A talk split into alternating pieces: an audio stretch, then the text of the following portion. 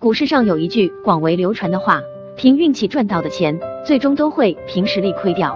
在过去的一年中，有不少的投资者收益颇丰。如果不明白自己为什么赚到钱，那么这个钱只是暂时寄存在你这里。在投资的世界里，也是要靠实力的。投资首先要树立终身投资的理念。其实每一个投资者进入投资市场是不可能再离开了，股市只是众多投资市场中的一个。有的投资者在巨亏割肉后，好几年不会再进入到股市中来。但是随着这些人财富的积累，他们最终还是要回到投资市场。不管他是进入股票市场、债券市场，或是通过基金进行资产配置，或者畏惧一切风险只购买货币基金，但他终究是离不开投资界的。理财能力或者说投资能力，其实是一种受益终身的技能，用得好能阶级跃升，用得不好财富白白流失。以现在的环境来看，远远没把理财和投资能力上升到收益终身的高度。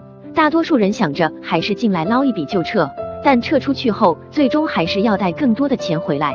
在明白了终身投资的理念后，我们就要开始学习。投资虽然不是付出多少汗水就能收获多少财富的活，但是不付出汗水是不可能收获财富的。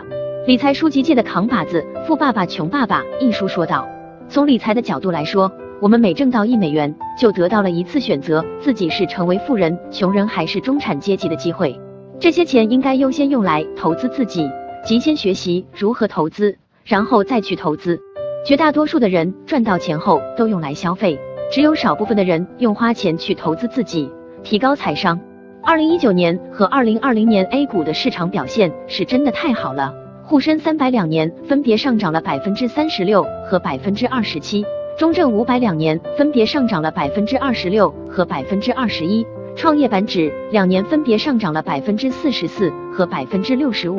这两年身边的投资大神又开始像雨后春笋一样涌现，但奇怪的是，二零一六年到二零一八年，这群人仿佛在人间消失了一样。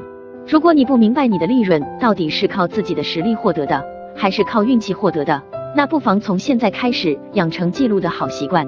理财书籍界的另一本扛把子《财富自由之路》一书中说道，投资者一定要养成记录的好习惯，记录行为可以很好的管控你的投资，可以每隔一至三个月记录自己投资状况，每半年根据资产状况考虑投资策略。记录不仅仅可以管控自己的投资，也能很好的反映自己的投资水平，把自己历年的收益率和市场平均收益率进行对比，这样就能知道你的利润中有多少是属于运气成分。除了终身学习、养成记录的好习惯，还要阅读。彼得林奇一年阅读超过七百份财务报告，在上下班路上也一直在阅读。而巴菲特和他的伙伴芒格一天花在阅读上的时间甚至超过了十小时。可以说，巴菲特和芒格的工作内容就是进行阅读，芒格阅读范围更是涉及广泛，堪称一本移动的百科全书。随着阅读的增多，你不懂的东西也越多，这样就能让你了解你的能力圈。而不阅读、不进行思考的人，反而觉得自己什么都知道一些。特别是现在短视频泛滥的今天，深度思考越来越成为一种奢侈的习惯。鼠年给大家带来了二十本投资书籍，牛年每周还会给大家带来更多的投资经典。